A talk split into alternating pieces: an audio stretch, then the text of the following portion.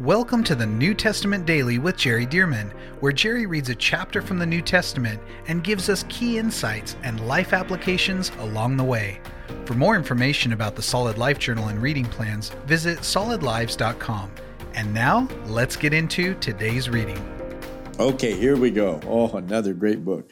The book of James. Verse 1 James, a bondservant of God and of the Lord Jesus Christ. Let's just stop right there we have to focus on the very first word James. Who is James? Well, some people would naturally presume that this is Peter, James, and John, uh, the second of the primary three disciples that Jesus had, the, the three that he was closest to, but, but it's not. James, the brother of John, was killed in Acts chapter 12, you'll remember, by Herod. But this is actually James, who is the half brother of Jesus. We say half brother because James and uh, his siblings, other than Jesus, was born, as far as we can tell, from Joseph and Mary. See, and so Jesus, however, was born from Mary and the Holy Spirit who implanted uh, the Son of God inside of her womb.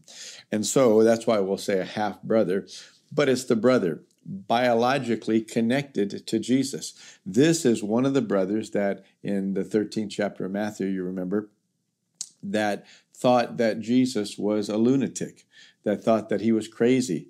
And so something happened between the, it seems, the resurrection and the ascension, because in the book of Acts, you'll remember that in chapter 1, it said that the 120 were in the upper room. Jesus told them, Go wait in Jerusalem.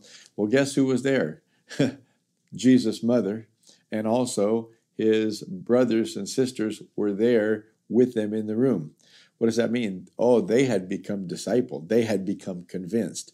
James is so convinced that this is the same James that became the head, we would call him the senior pastor of the Jerusalem church. Now, some people think, well, Peter was. Well, Peter was certainly the most prominent apostle, even with, with Jesus. But after Jesus died, the first 12 chapters of the book of Acts, more is written about Peter than any other character. He's the primary character, and then from 13 on through the rest of the book of Acts, Paul's the primary character.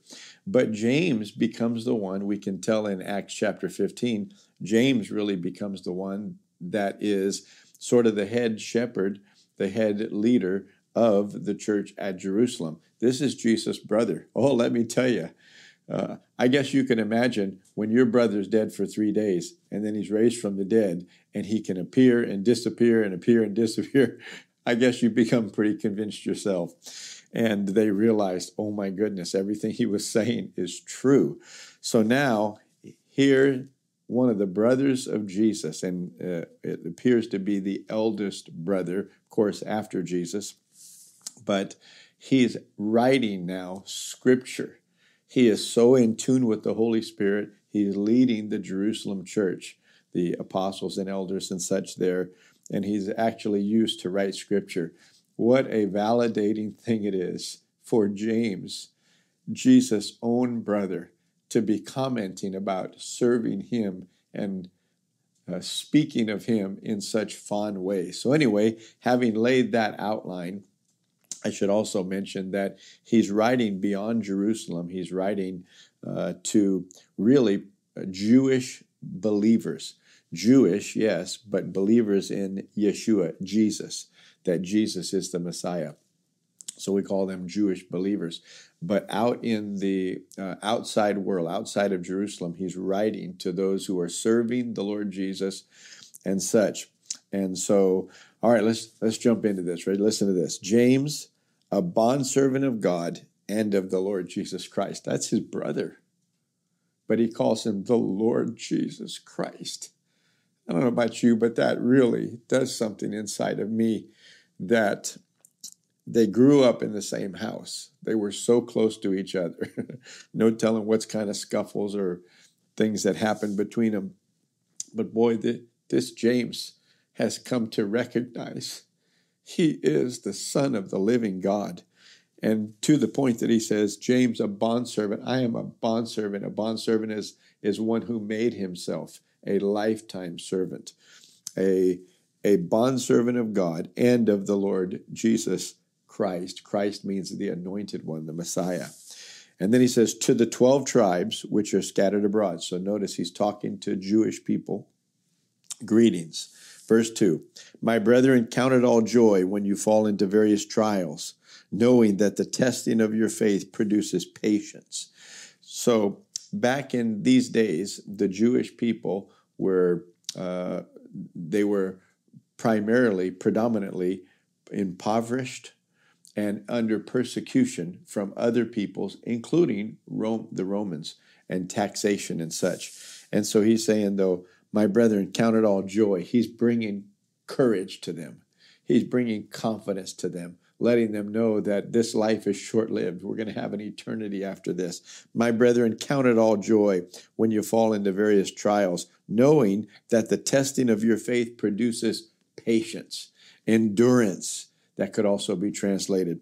It produces endurance, it produces patience. In other words, God is using these trials that you're going through to strengthen you. Certainly, like uh, we use weights, you know, as resistance and it produces muscles. James said this is producing spiritual muscles inside of you so that you're stronger to do the right things. Verse 4 but let patience have its perfect work in you, that you may be perfect and complete, lacking nothing. See, if we're not patient, oh, we're pray, praying for things, we're believing God for things, and if we're not patient, then we'll give up too soon. Do you remember Galatians 6 9? Let us not grow weary while doing good, for in due season we shall reap if we don't lose heart. See, we have to be patient, like a farmer planting a seed, watering it. You have to wait, and it's going to be weeks, maybe even months before the harvest fully comes. And so he's saying, Let patience have its perfect work, that you may be perfect, complete, lacking nothing. Verse 5. I quote verse 5 maybe as much as any verse in the Bible because I'm in so many meetings and we want to invoke the wisdom of God. Here's what it says if any of you lacks wisdom, let him ask of God who gives to all liberally and without reproach, and it will be given to him. If anyone lacks wisdom, don't you love this? We have a God who not only knows everything, but he wants to disclose his knowledge. He wants to communicate with us. And this is a promise in the Bible. If any of you lacks wisdom, let him ask of God, who gives to all liberally and without reproach. He gives plenty of wisdom and without reproach. He doesn't make you feel bad because you asked. Without reproach, and it will be given. Not might, not sometimes, not most of the time. No, he said it will be given. See, so this is a promise, and I love to quote this promise at the beginning of meetings and stand on it and say, Lord, as we go into this meeting, speak to us, give us your wisdom through the multitude of counselors who are here in Jesus' name. And he does. Praise God. And he does. Okay. But it goes on to say, sometimes I quote this too. Verse 6 But let him ask in faith with no doubting. For he who doubts is like a wave of the sea, driven and tossed by the wind. For let not that man suppose that he will receive anything from the Lord. He is a double minded man, unstable in all his ways. This right here is one of the best teachings in the Bible on faith and why many prayers are not answered. And that is that we doubt. We're divided. We're double minded. What does double minded mean? You have two ways of thinking about something. One way says, Oh, yeah, I believe God's promise is true. We asked for wisdom. He said He would give it. So therefore, we believe it. It's a done deal. God is giving us the wisdom. That's faith. The other side says, Yeah, but I didn't hear. Uh, I didn't hear an audible voice. I didn't see an angel. I mean, how do I know we have the wisdom? I mean, yeah, this seems like it's the best thing to do as we prayed. We discussed it. It seems like the right thing to do, but how do we know for sure? But let him ask in faith with no doubting, asking for wisdom. But then he goes on to say this applies to everything. He said, because if if you doubt, you're like a wave of the sea driven and tossed by the wind, by uh, what people say, influenced by circumstances and such. And oh, I thought we had the wisdom, but look, something changed. So now we may not have the wisdom. And before you know it, you have two minds. I, I believe God has given us the wisdom. I'm not sure He's given us the wisdom. Maybe we don't have the wisdom. Maybe we just need to wait. See, and so you have two different minds. And notice what he said. He said, a person with two minds, two ways of thinking about something, they're doubting in their heart. That's what doubt is. You have a division, you have a conflict inside. He said, those people are unstable in all their ways because they're not clear on what God is saying to them. And he said, let not that man, verse 7, for net, let not that man suppose that he will receive anything from the Lord. Oh, James just opened it up and said, this is not just about wisdom. When you have this double mindedness inside, I believe that by his stripes I'm healed. Well, I don't know if God wants to heal me. I don't know if God's going to heal me. See, he said, Let not that man suppose he'll receive anything from the Lord. Well, this is perfectly congruent with the rest of the teachings of the Bible. For example, when Jesus said in Mark 11 23, Whoever says to this mountain, Be removed and be cast into the sea, and does not doubt in his heart, does not doubt in his heart, but believes that those things he says will be done, he will have whatever he says. If he doesn't doubt in his heart, but believes. See, and so James is saying the same thing. This is the brother of Jesus saying, Look, this is how it works. You have to be convinced inside by faith. God is faithful to his word. No, God does not lie. He said that he would give us wisdom. Therefore, it's a done deal. Our responsibility is to sincerely ask his responsibility is to make sure that we have the wisdom. And this has helped me so long in ministry and in my life. And I'll just head toward and have to make a decision, and I'll just make it in faith that, hey, if God needed to tell me something different, he would have told me because I sincerely asked him. Boy, I'd love to just stay on that, but I think you get the power of that truth. Okay, here we go. Verse 9.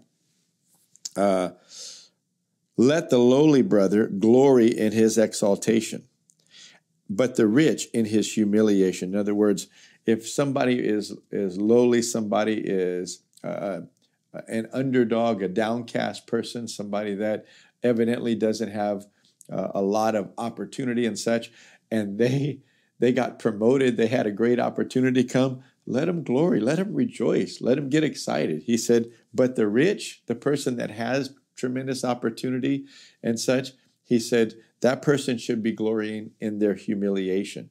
In other words, they should they should not be glorying. Hey, look, I won again. Look, I have more opportunity. Look, no, it, it, it's unbecoming.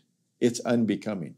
No, they should they should downplay it. In other words, because why? Because they have such a platform from which to do things better than other people. So he said, The rich should not glory in their exaltation, uh, but let the poor glory. Oh, yeah, because it's a big deal. They had a big breakthrough, and everybody should get excited with them. But let the rich glory in his, his humiliation. In other words, uh, e- even when they do something that's dumb and embarrassing and such, that they should admit it and say, hey, man, I did something really dumb. In fact, it's very becoming for somebody who is uh, well known or well esteemed or whatever to tell of their own faults and to expose that their weaknesses and such in, a, in an honest way. And why is that? Because everybody can see you have an advantage over so many people. Show your human side, show that you don't have it all together and uh, you relate to the rest of us. And so James is just pointing this out. This is actually very widely known. And so notice this it says in verse 10 But the rich in his humiliation, because as a flower of the field he will pass away. In other words, as rich as he is, he'll be gone just like the rest of us. He has no advantage in life uh, over anybody else. Verse 11 For no sooner has the sun risen with a burning heat than it withers the grass, its flower fails, and, the, and its beautiful appearance perishes. So the rich man also will fade away in his pursuits. Blessed is the man who endures temptation, for when he has been approved, he will receive the crown of life which the Lord has promised to those who love him. Let me just read it again. Blessed is the man who endures temptation. In other words, you don't give in to it. For when he has been approved, he will receive the crown of life which the Lord has promised to those who love him. James is clearly implying here that you cannot just give in to sin and and continue to sin as a believer and expect to receive the crown of life in other words eternal life no you can't we need to be resisting temptation successfully. Verse 13 Let no one say when he is tempted, I am tempted by God, for God cannot be tempted by evil, nor does he himself tempt anyone. But each one is tempted when he is drawn away by his own desires and enticed. Somebody would say, Well, what about with Job? No, go read the first uh, few chapters of the book of Job. You'll find out that it was Satan that was uh, attacking Job and such. And yes, God did not stop Satan from doing it because God was showing the devil very clearly that Job would not turn on God, that he would not curse God if God removed the hedge and if God didn't protect him. But notice, even in the case of Job, that was the devil clearly doing it and not the Lord. God is not the destroyer, and God is not tempting us with evil. But when we give place to our own desires in our flesh and we just put ourselves out there a little more and a little more, we put ourselves in a place of temptation. And we shouldn't say, yeah, God is setting me up for temptation. No, no, God doesn't want to do that. And Jesus said, pray, Lord, lead us not into temptation. See, so the Lord Jesus is saying what Father God is saying. And so God does not want to want us to be tempted with evil but we put ourselves in a position. Jesus said, cut the hand off, pluck the eye out. That means remove temptation from yourself so that you're not even in a place of temptation any more than is uh, already evident and uh, available in this world. So, verse 15, then when desire has come, well, let me read 14. Each one is tempted when he is drawn away by his own desires and enticed. Then, when desire has conceived, it gives birth to sin. And sin, when it is full grown, brings forth death. So, notice, sin brings forth death. Boy, James is James is strong. Let me tell you, he's one of the strongest authors in the New Testament. This is the brother of Jesus. He's playing no games. He gets no fringe benefit or free ride because he's the brother of the Lord. And he's not giving anybody else a free ride either. He's saying, look, yeah, sin when it's full grown, if you let it go, it'll bring forth death. So notice this, verse 16. Do not be deceived, my brethren. Every good gift and every perfect gift is from above and comes down from the Father of lights, with whom there is no variation or shadow of turning. He said, Don't be deceived. It's God bringing the good stuff. It's the it's the enemy bringing the bad stuff, and you allowing your flesh, you putting yourself out there that is invoking temptation that should not be there, and you succumbing to temptation. He said, "Don't be deceived. It's not God playing both sides. Well, I'm going to tempt you over here, and then I'm going to punish you over on this side. He said, No way. Every good gift and every perfect gift comes from God. And then he says, Of whom there is no variation or shadow of turning. Doesn't even look like God's ever going to change because he will not. He said, I am the Lord, I change not. Verse 18 Of his own will he brought us forth by the word of truth, that we might be a kind of first fruits of his creatures. In other words, God wants us to be right with Him. He wants us to be in fellowship with Him. He's not trying to tempt us away, He's trying to enfranchise us and bring us close to Himself. Verse 19 So then, my beloved brethren, let every man be swift to hear, slow to speak, slow to wrath, for the wrath of man does not produce the righteousness of God. This is so powerful.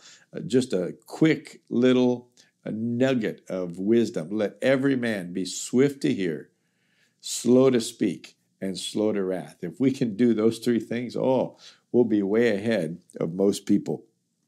For the wrath of man does not produce the righteousness of God. Verse 20 Therefore, lay aside all filthiness and overflow of wickedness. Lay it all aside and receive with meekness the implanted word, the word of God. Receive with, meek, with meekness the implanted word which is able to save, notice, your souls. Now, your spirit's the part of you that gets born again uh, when you make Jesus the Lord of your life. But your soul needs to also be saved by the renewing of the mind. And so he said the implanted word, implanting the word and keeping it down in there. Do you remember the parable of the sower?